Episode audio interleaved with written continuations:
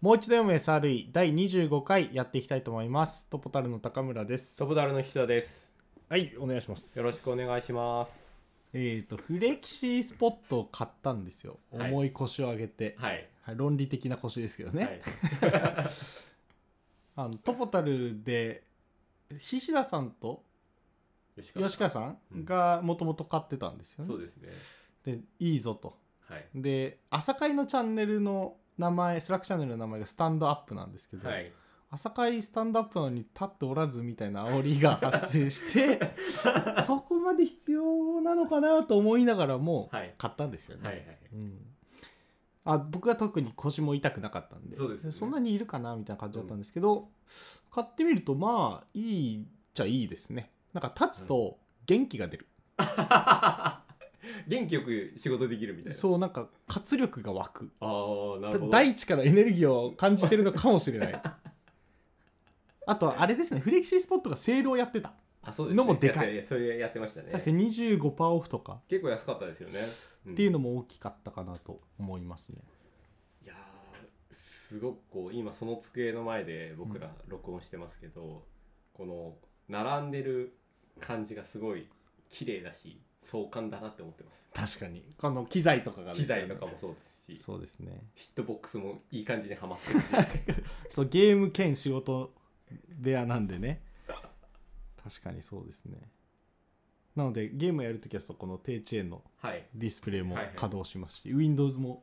ね、下に置いてあるなるほど。お城が完成しお城す完全にお城ですよねここから出なくていいですよねこっから出る必要ないですねあとは食べ物だけウーバーで頼んでおしまいみたいなそうで食べ物はそっちの机で いやわかんないですよねはいい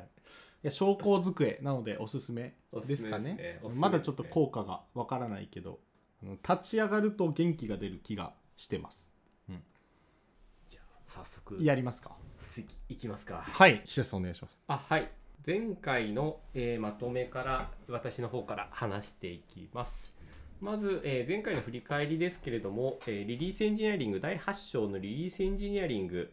から入っていきました新しい章ですね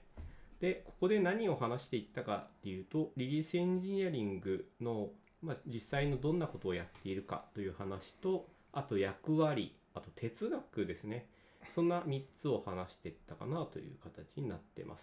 で哲学の方は結構面白かった面白かったので後後ほど説明しますがあとリリースエンジニアリングっていうのも実際、えー何してるんだっけみたいなお話もしましたね。はいでその中でこうソフトウェアをビルドしリリースすることってこうひ簡単にまとめるとそうなんだけどそれをもう少し具体的にこう言葉にしていくと開発者がせ作成したコードを利用できる状態に変更してそれを実際利用できる状態に持っていくまでっていうところがまあリリースエンジニアリングのこのやってることだね、うんみたいなお話をしましたと。うんあと哲学のところなんかは、えー、と昔のそのソフトパッケージのソフトウェアと比較してみたいな話をしながらその今だとセルフサービスモデルっていう形でもう完全に自動化リリース自体は完全に自動化されていてでかつ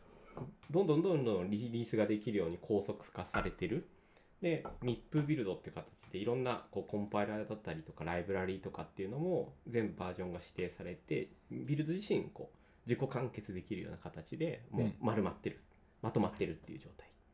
であとポリシーと手順っていうものもものも定められていて問題があった時にはトラブル対応ができるような状態になっているよというところまで話していったっていうのが前回の、まあ、振り返りになりますはい、はいありがとうございますでじゃあ今日はどこからいくかでいうと8.3継続ビルド継続的ビルドとデプロイメントはいですねはいはい。なので、あれですね、前回話したリリースエンジニアリングの全体像でビルドとか、うんそういった言葉が出てきたと思うんですけど、ここでさらに詳しく見ていく感じです。はいはい。で、この8.3では、えっ、と、Google が使っているツールはいというか、えっ、と、じシステムですかね、んリリースシステムうんを、えーに触れながらどういう風な工夫をしているであるとかどういうプラクティスがあるみたいな話を展開していく感じですね。はいはい、冒頭で書いてあるのが Google は Rapid と呼ばれる自動化されたリリースシステムを開発しましたと。で Rapid は数多くの Google のテクノロジーを活用しスケーラブルで信頼性の高い密閉型リリースを生成するフレームワークを提供しますとうん。で以下のセクションでは Google におけるソフトウェアのライフサイクルとそのライフサイクルの Rapid とその関連ツール群による管理について述べますと。はいあります。はい、なので、ラピッドという自動化されたリリースシスリリースシステムうんの話はもちろんですが、はいそれに関連する、えーシステムとかうんツールについても触れるって感じですね。で、今日はラピッドまでいかないかなと思うので、その手前、はいラピッドに関連するツールについてメインで話していければと思います。はいお願いしまはい。じゃあ、8.3.1ビルド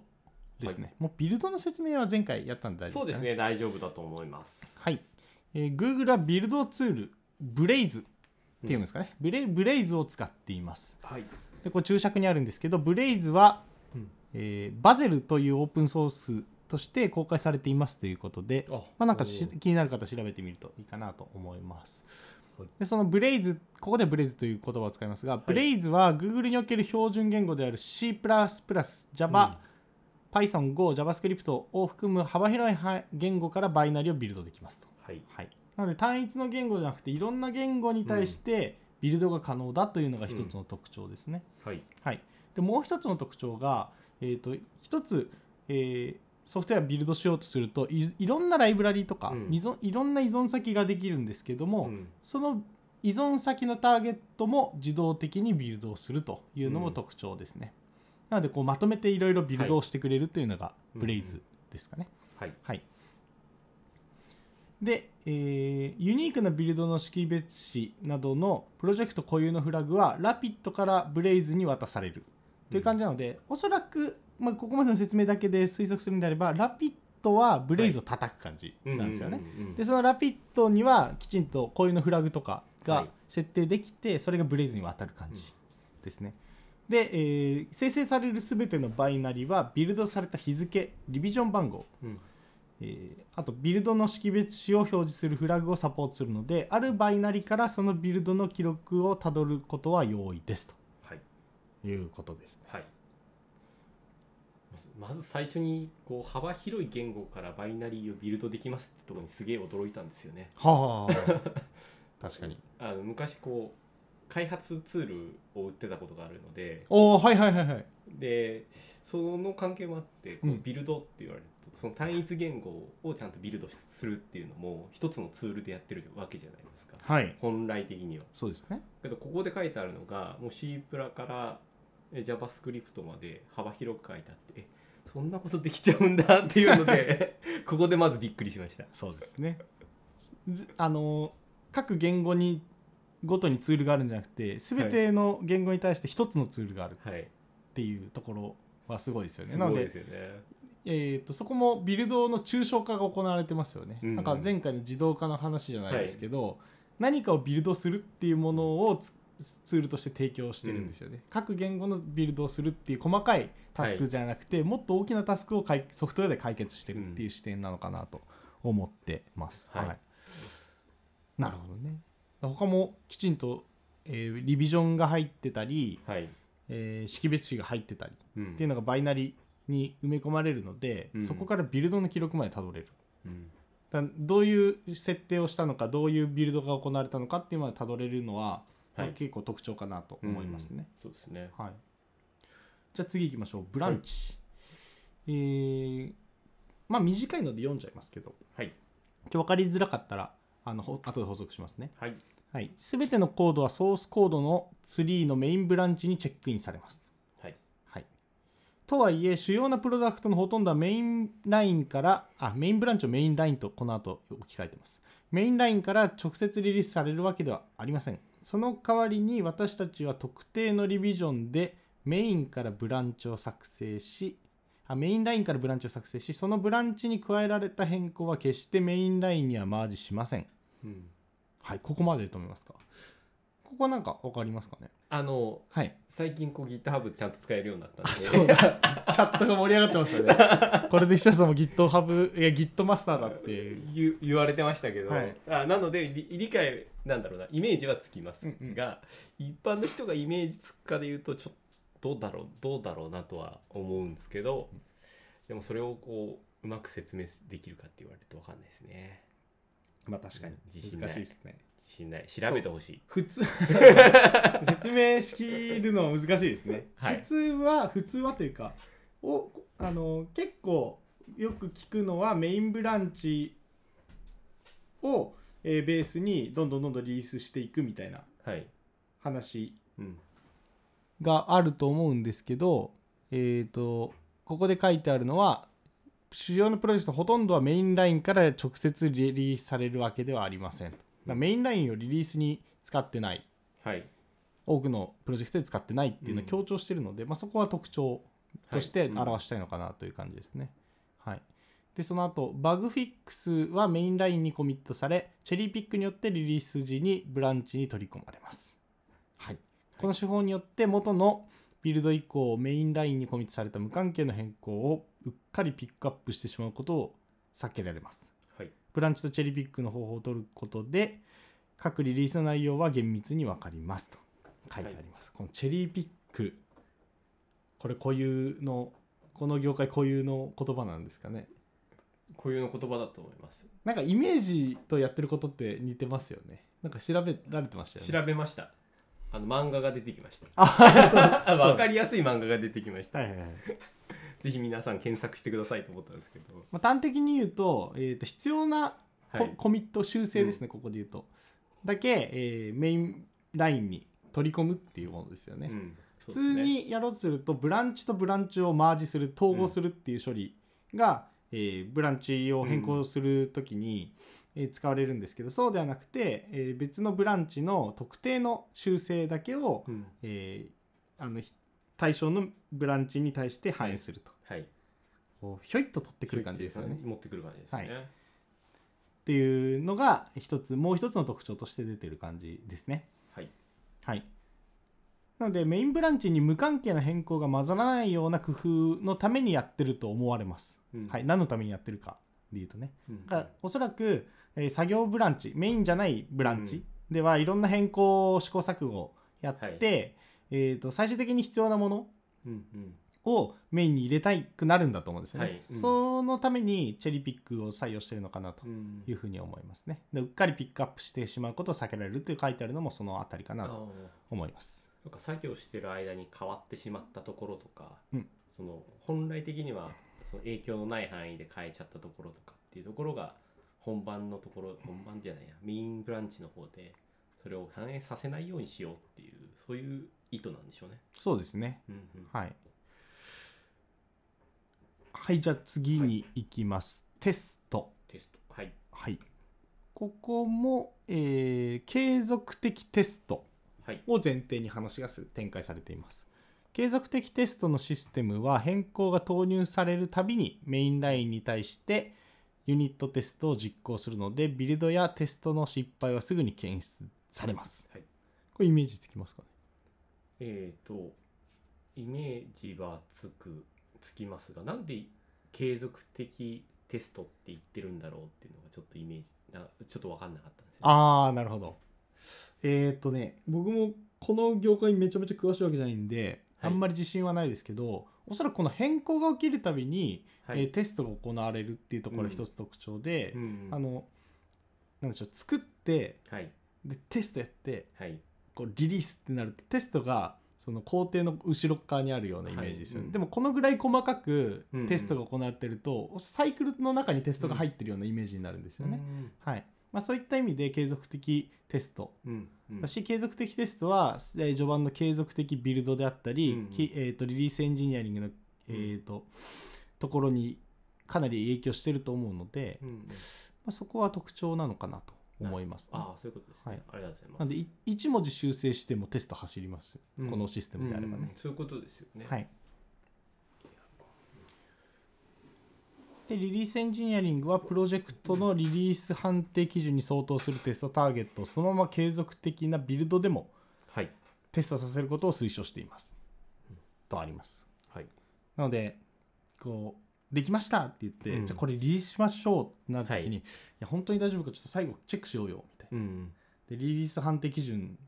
をこう見て、はい。あの人間がジャッジしていくわけなんですけどそれもきちんともうテストにして、うん継続的テストとしてうんうんシステムに入れと込んでおきなさいと言ってるのはあー Google の言うと言ってることです、ね、どな。うんうんうんうん。確 かに、おおっっししゃゃるる通通りりおでっすしゃる通りですよね。はい、っていう感じですね、うんうんはいまあ、どこまでテストに記述できるのか、はいその基準は会社ごとに違うとは思うんですけどはい。確かにっていうことが書いてありますねはい。はいであとは全てのテストに成功した最新の継続的テストビルドのリビジョン番号でリリースを作成することも推奨していると。はい。はい、だからリリースを作成するときは、うん。えーテストが通った失敗じゃなくて成功した、えービルドのリビジョン番号を入れなさいと、はい。えー入れなさいというかそれを元に作成しなさいと書いてありますね。うん。でここでは明確に言ってないですけどおそらくこれもテストが通ってない場合はリリースされないというのが仕組みで作られるのが、うんうんまあ、メリットかなと思ってて、はい。まあ、そこも特徴の一つかなと、うん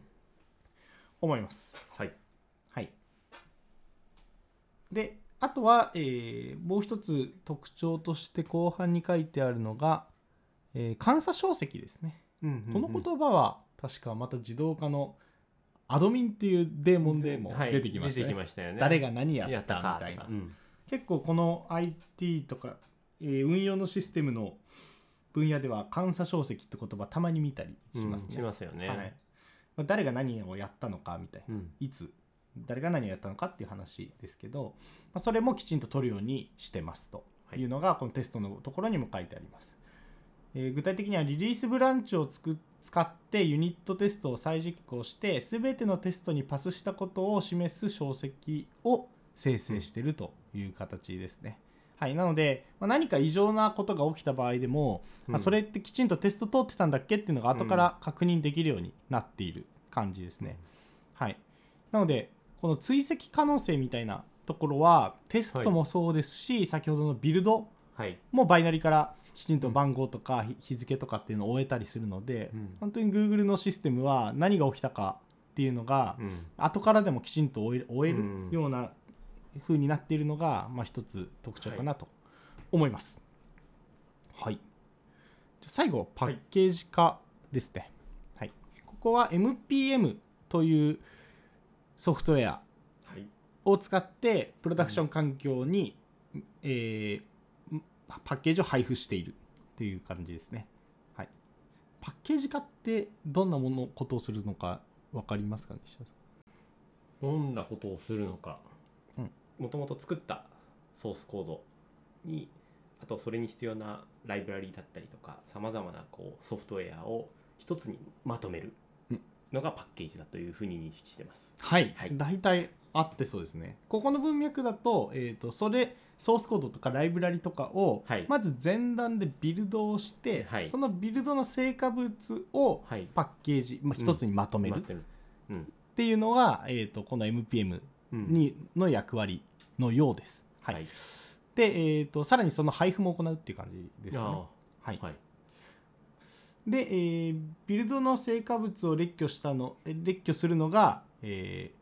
ブレイズなので、えーパッビルドしたものをリスト化してはいそれを MPM に渡すのかラピットに戻すのかちょっはいとここではまだ分かんないんですけど、えーと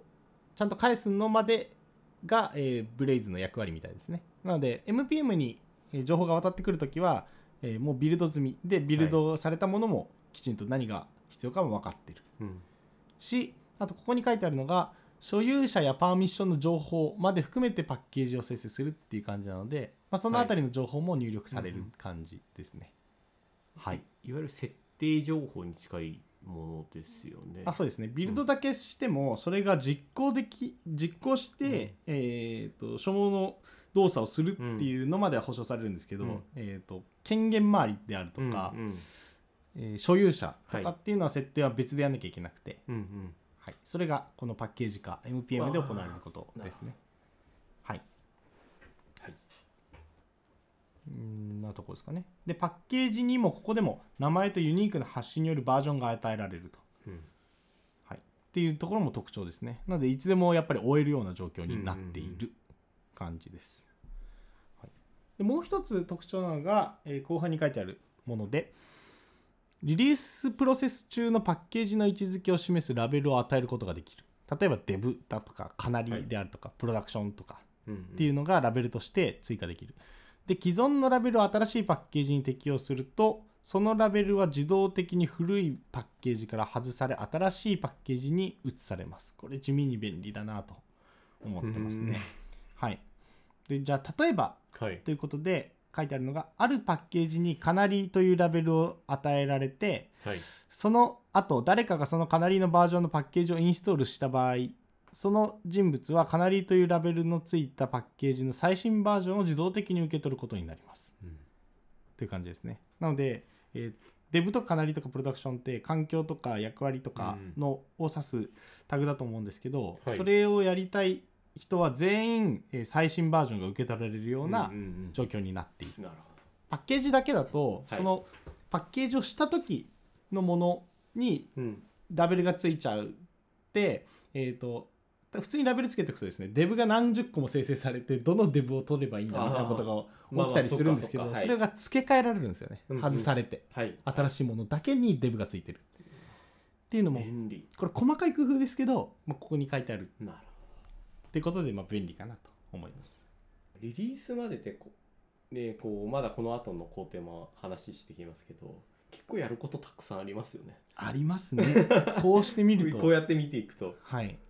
すごいそれを感じますねなのでソースコードを書いてそれで OK かというとその後うんまだまだ大量に作業があるんですよね。そうですよねなんかこの辺を手作業とかでやってると、はい機能の追加のたびにこの作業を手動でやんなきゃいけなくなって、どんどんどんどんコードを書く時間が減っていってしまうんですよね。なので Google はこの辺りを完全に自動化をすうるんし、それをやるためのエンジニアが職能としてあるっでそうですよねて感じですね。あとそうテストのところで、はいテストを書くのが大変だみたいなのを、その前職で開発に携わった時に、うんよくこうエンジニアと話す中でこう話題に出てきてたんですけどやっはい。ぱりテストを書くっていうのは大変ななんかその行為なんですよね。大変です。その大変さのこうニュアンスがですね、はい多分いまいち僕には伝わってきてなくてだから大変なんだろうなとは理解しているもののそのもうちょっと具体的な大変大変さというかそれを理解したいなと思って今質問してみました。なるほど。まあ、テストと一言で言ってもいろんなテストがあるんですよ。はい、なので、何々テストみたいないろんなジャンルがあって、ユニットテストとか言葉で出てきてますよね。そうです、そ本うので中す、はそうです。どのテストを書くかにもよっちゃいますし、はいテストを書きやすいコードみたいな話もあったりするんです書きやすいコード書きにくいコードみたはいいな。のがあるので、テストを始める頃にはテストの重み重さどのぐらい大変なのかっていうのが大体決まってる可能性はあります、ね、 逆に言えばそこまでいかないと一概にこう言いづらいのかもしうれーないです、んはい、じゃあ割とこうソースコードを作る時からもうテストをこれがテストをやるからそれを想定してソースコードをこう書こうとかって思って始めてるわけですね。始める方もいますし始めない方もいる、うんなるほど。難しいですねこの辺りははいいろんな議論が行われてるあ感じ界ですね隈界隈なん界ですね隈昔からなるほどなるほど難しいんですよね品質とはいそのスピードのバランスの話なので、はいはい。まあ、その界隈で、このかの有名なプレゼン資料もあるので、後で共有あ。ありがとうございます。はい。そうですよね。その機能を開発するためのこうテストコードって多分機能を開発するためのコードではないからこう機能のところだけ進めたらもっと早く開発進むんじゃんみたいなことをどうとなんか言いそうなそうですよね世。の中もありそうな。そう、なできたんだら。から、すぐ出しなよみたいな。そうそう確認なんか、大体でいいし。みたいなあるじゃないですか。 いや、本当 にね僕、サース、ワルームの開発をそうはいやってるって、はい途中から思ったんですけど。ちょっとした変更を加えて、どこまで影響範囲があるかとか。はいもう追えなくなってくるんですよねな自分がとか自分一人じゃないですけどトータルの中で生み出したソフトウェアが、はいえー、ともう自分の頭の中では管理できないはい。ような状況にすぐ到達しちゃうので、それが毎回きちんとテストを行うようになっていると、安心を持って変更ができたりするんですよね。うんうんなんで目の前の機能がちゃんと動くかだけうんうんのメリット以外にもたくさんメリットはあったりするのうんで、まあ、テスト一つ取ってもいろんな考え方とか、はい。えー、といろんなメリットがあると思いますね。はい、なんか自動化のメリットみたいな。あそうです ねそうそうだからいろんな多角的な視点でメリットがあるうんうん感じですね。ありそう、そこは。そんな話題も今度誰からか聞いてみたいですね。はいはいはいいやもうそこは弊社であれば CTO とかあ、そうですね。聞いてみましょう。聞いてみましょう。じゃあ、い今日のまとめお願いします。じゃあ本日のまとめ今日のまとめですで今日は8点 8.3ですね継続べきね継続的ビルドとデプロイメントから話をしていきましたで、えー8.3.1ビルドとあと2のブランチテストあとパッケージ化まで話をしていったという形ですで中身の方で言うと、えー継続ビルドの方なんかは、えーそうですねまとめるとそのブレイズかな、はいブレイズを使い、えー幅広い言語からバイナリーをビルドできるよっていうお話をしたりあとブランチの方では、まあ、メインメインブランチからこうきなんかブラン、えービュアブランチをき作成してでそこで作業したしてえーその変更差分だけ変更した点だけこうメインブランチに戻していくよっていうようなことを Google ではやってますよという話をしたりあとテストのところはもうテストは、えーまあ、変更加えられるたびにどんどんどんどんテストを実行して、えーそのその実行結果っていうのもちゃんと残していってるよというのをお話ししていったという感じですかね。パッケージの方はそうですねパッケージのまとめは何て喋ればいいだろうはい、まあパッケージはじゃあはい僕が補足すると、あありがとうございますはい、ビルドしたもの、はい成果物はいで。すね。それを列挙したものがパラメータとして与えられて、はい。であとしそれをまとめるっていう役割と、あと所有者とかパーミッションの情報を設定することができるっていうのが、まあ M の Google で使っている MPM というものですね。でさらにそれに加えて、えー、Dev とかなりとかっていう任意のラベルをつけることができてそれは常に最新のみをし指し示る指し示すような機能がついているというところがまあ便利だねっていう話をしました。ありがとうございます。じゃあそのところですかね。はい。じゃあ次回は、えー、8.3.5ラピッドはい。から、いきいく感じですね。で、最後まで行くのかな行くかもしれないですね。ね。はい。はい。じゃあまた次回楽しみにしていただければと思います。ありがとうございます。ありがとうございました。